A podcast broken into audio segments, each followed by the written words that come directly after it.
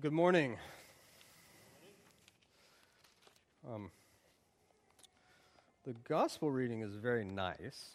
It talks about um, asking and receiving, and that would um, be a nice thing to preach on this morning, but I can't ignore Hosea.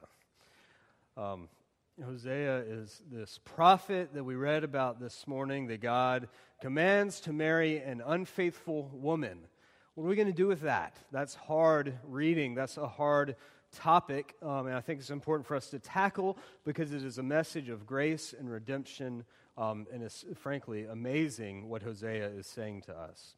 So we're going to look at Hosea, and what we'll realize in this book, and specifically the first three chapters, which we'll kind of do an overview of this morning, is that Hosea, the prophet, is he's, he's a living parable, if you will, a living story. He, through his marriage and these children, is reenacting God's relationship to Israel.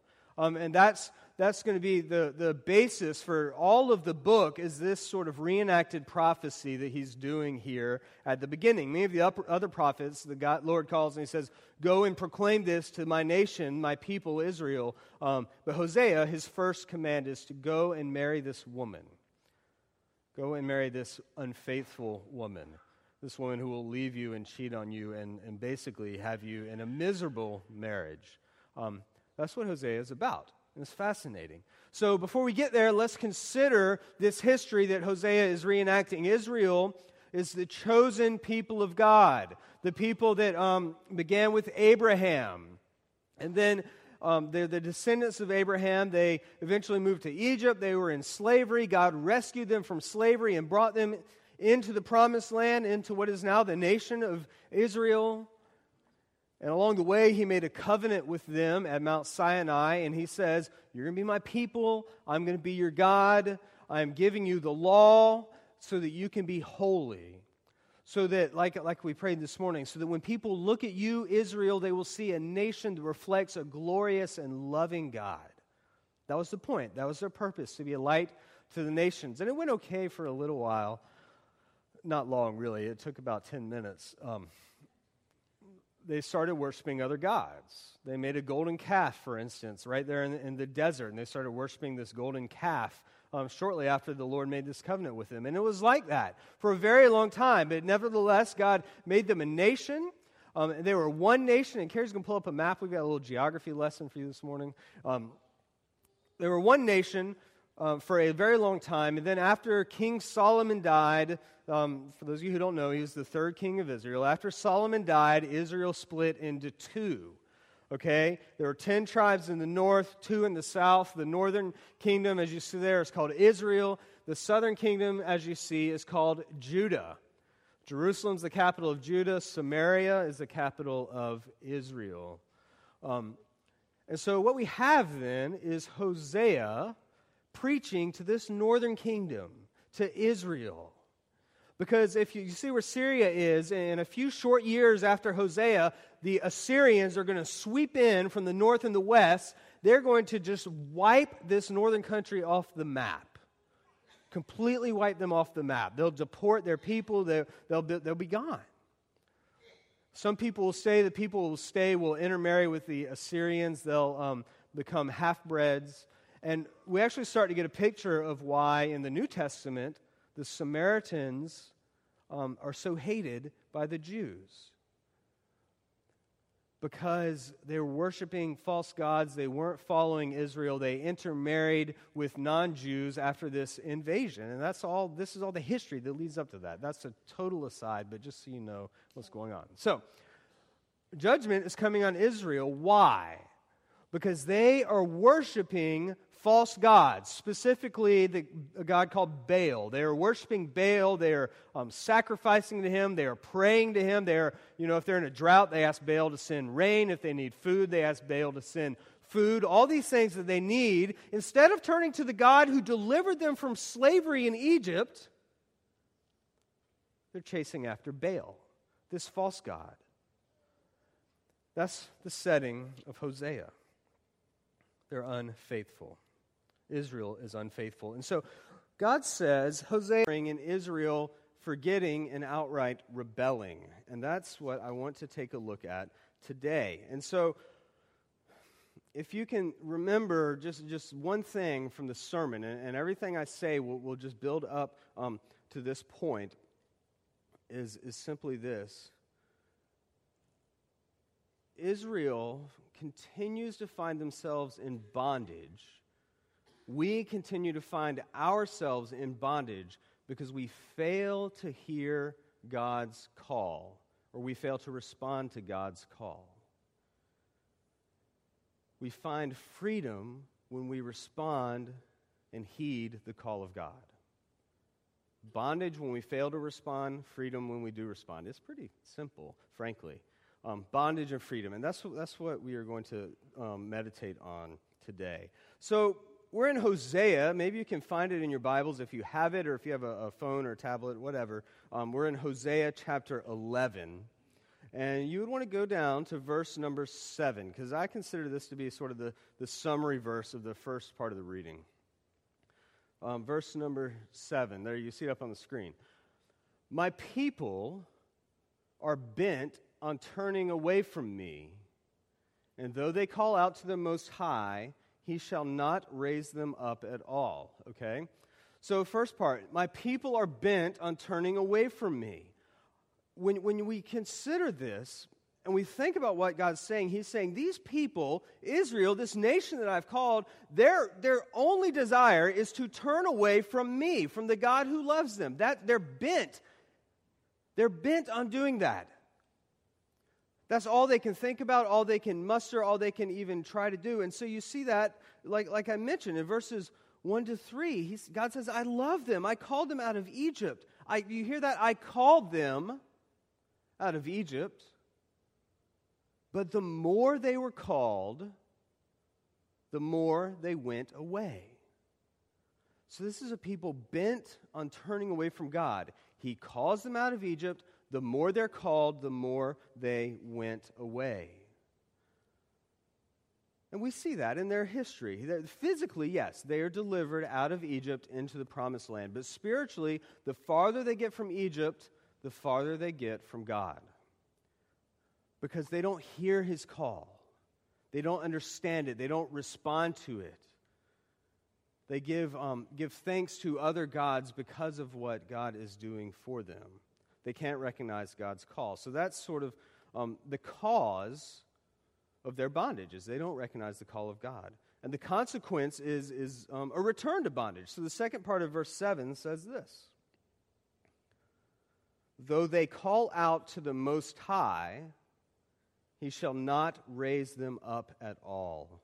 Do you see what's happened between verse 1 and verse 7? Verse 1, God's calling Israel, they don't hear him and then they're punished. Verses 5 and 6 They shall not return to the land of Egypt, but Assyria will be their king. They have refused to return to me. The sword shall rage against their cities, consume the bars of their gates, and devour them because of their own counsels. You see that? God calls Israel, they don't hear him, they're punished. Why? Because of their own counsels. Assyria comes in and destroys them, exiles them, and then they call out to God. Look who's calling now. Israel's calling out. And God doesn't hear them, does he? Or doesn't seem that he does, at least from verse 7. And so we've kind of seen what's happening. God's calling Israel, they're not responding, and so they're, they're back in bondage, right? They're not in bondage to Egypt anymore, but now they're in bondage to Assyria. It's a different country, but the same result. They're not, um, they're not free. They're no longer free to be in the promised land, to live in the presence of God. They're back in bondage. And the fact of the matter is, many of us, if not all of us in this room, are in some sort of bondage. Are you not? Now, you might realize it. You might be able to raise your hand and say, I know exactly what you're talking about. Some of you, maybe not. But, but I guarantee you, if you search your heart and search your life, you will realize that you're in some sort of bondage. And the reason for this, the cause of this, is because we haven't heard God's call, have we? We haven't responded to Him. We haven't listened to Him. Why? Because we want to be free people. When we say we want to be free people, it means we want to do what we want, when we want, however we want, with no consequences. That's, what, that's our definition of freedom. And so we seek that and pursue that, and when we think we have it, we actually find ourselves where? In bondage. We have had at our house some very exciting goldfish. I'm, t- I'm telling you, they're exciting. There's, there's, you never know what's going to happen in, with a Prescott fish. So, for instance, um, the fish we have now is actually a betta fish. Um, his name used to be Hank. We've recently changed his name to Lazarus. That's another story. I can explain that to you later, but all I'll say is Lazarus, Jesus raised Lazarus from the dead, and so it is with this fish. But before Lazarus, we had another fish, and I spoke to y'all about him probably about eight or months ago or so. This particular fish, I was cleaning his bowl out, and I dropped him in the dish disposal. And I rescued him, and he lived. He lived. And to show his thanks for that, about three weeks later, he jumped out of his bowl. I woke up one morning, and the fish was not in the bowl. And so I imagine this fish. And what's he thinking? I'm going to be free. Look at all this amazing food in the kitchen. Look at all these wonderful things around. I'm, I'm going to be free. And he jumps out of the bowl, and he's not free anymore. Do you see that? A fish is only free when he's in the water. A fish is only free when he is doing what he's designed for. We're only free when we're responding to the call of God. We're not free jumping out of the bowl into something else. We're not free um, pursuing things that are ultimately going to bring us bondage and death. We do what we want to do, but it only leads to bondage. Well, you know, what are we doing? Let's, let's, let's get real here. You know, addiction, right? We need something to cope. We need something to escape. We want to enjoy the pleasures of the world. So, what do we turn to? Alcohol, drugs, pornography. Um, you know, even, even good things like shopping, or there's all sorts of things that can be addictions. And we do these things to escape the reality of this world. We're pursuing our own ends, and they become bondage to us. Maybe our bondage is unforgiveness is there a relationship in your life that you simply can't restore, that you can't forgive? Because why? Because you want justice. Or maybe we're, we're pursuing things that are, that are good things, um, but they can still become addiction, uh, not addictions, they can become bondage. So, so our appearance, our uh, success, money, family, jobs, these things, these are good things. But when we're not pursuing God and pursuing them instead, we, we become enslaved to them, right? We become enslaved. It's not freeing because with, with alcohol, the buzz is going to go away. And it's going to take more to get it back. With, with, with unforgiveness, justice will never be enough. You'll always want more justice. You'll always want retribution. Pay me back plus some. You'll never be happy. You'll never have enough success or enough money or the perfect family. These things are unobtainable. And if that's what you're pursuing, you're locking yourself into a life of bondage. You're going back to Egypt. You're turning from God and returning to the way you were. Or maybe you're staying the way you've always been. And that's what Israel did. They're back in bondage. Now, it would seem that verse 7 um, sort of settles this thing, right? My people are bent on turning away from me, and though they call out to the Most High, he shall not raise them up at all. It would seem that God was finished. But verses 8 and 9 change things. So, God, here, He's made up His mind. They're going to call out to me, nothing. I, I, won't restore them. I won't raise them up. But, but, but the longing of God's heart comes out in verses 8 and 9. How can I give you up, O Ephraim? How can I hand you over, O Israel? How can I make you like Admah? How can I treat you like Zeboim? My heart recoils within me. My compassion grows warm and tender. I will not execute my burning anger. I will not again destroy Ephraim, for I am God and not a man, the Holy One in your midst, and I will not come in wrath. I am God and not a man. God does things differently. If we were treated like Israel has treated God, we'd be finished. We'd say, I'm done with you. I want no part of you. You go your own way. This relationship is finished, it's over. But He is God and not a man. I'm the Holy One in your midst. God doesn't cut off relationships, He restores them. He doesn't leave us to our own devices. He doesn't leave us to our own bondage. He, he frees us. And how does He do this? Through His Son, Jesus Christ. I want you to um, think with me for a minute. Put, um, put on some your theology caps. You all have them. Put them on and just, just, just think about this for a second. In Matthew's gospel, Jesus is a baby, and he's born in Bethlehem. You know the story, it's very familiar to you. And the wise men come um, and they, they see Jesus, and then uh, they get wind of Herod's plot to kill all the children of Israel. And so um, Jesus and his parents, Mary and Joseph, flee. They flee from Herod's plot. Now, where do they go? Does anybody remember? Where do they go? To Egypt. They go to Egypt.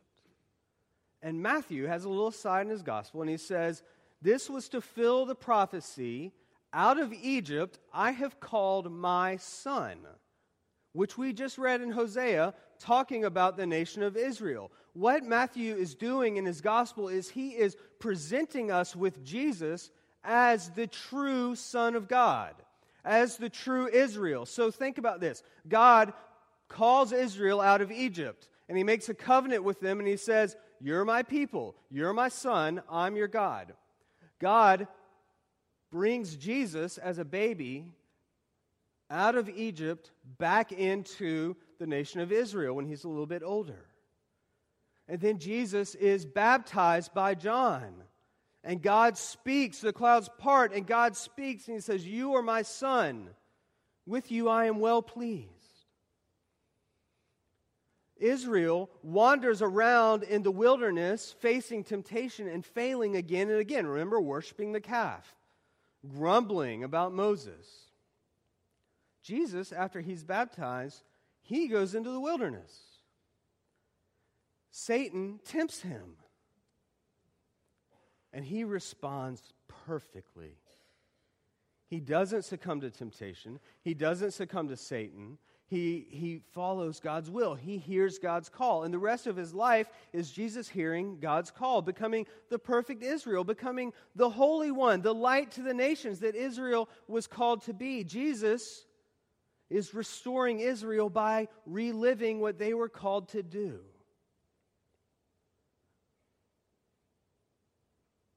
And then, in this amazing dramatic twist,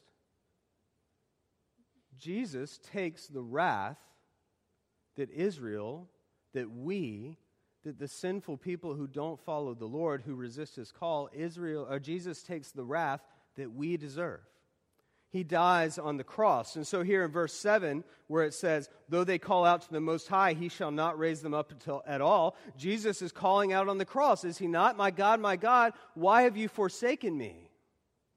And they're silence. Jesus restores relationship. In Jesus, we find the freedom that we are longing and desiring. We, we lose the chains of, of bondage because when we, when we seek Him, we find that we have comfort in times of trial. We don't need to turn to uh, um, addiction because we can turn to Jesus Christ. We don't need the success of this world because the only thing that matters is our success in the eyes of Jesus Christ, who is redeemed us, who loves us. And so he calls us in the last verses of Hosea They shall go after the Lord. He will roar like a lion. When he roars, his children shall come trembling from the west. They shall come trembling like birds from Egypt and like doves from the land of Assyria. And I will return them to their homes, declares the Lord. So God's going to try again.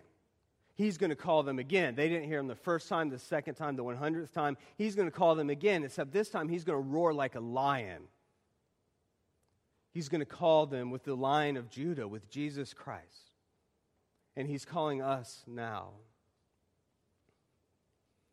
And the lion and the witch and the wardrobe.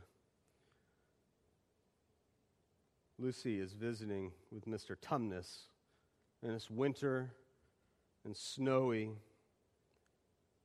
And Tumnus is explaining his hope for Narnia. And he sings this Wrong will be right when Aslan comes in sight. At the sound of the roar, sorrow will be no more. When he bares his teeth, winter meets its death. And when he shakes his mane, we shall have spring again. Jesus Christ is calling each and every one of us. He's calling us out of bondage. He's calling out of this, calling us out of this winter of our lives into a spring, into new life. Have you responded to that call? Have you heard that call? Are you ready for something more? Are you ready for God? Are you ready for Jesus Christ? Let's pray.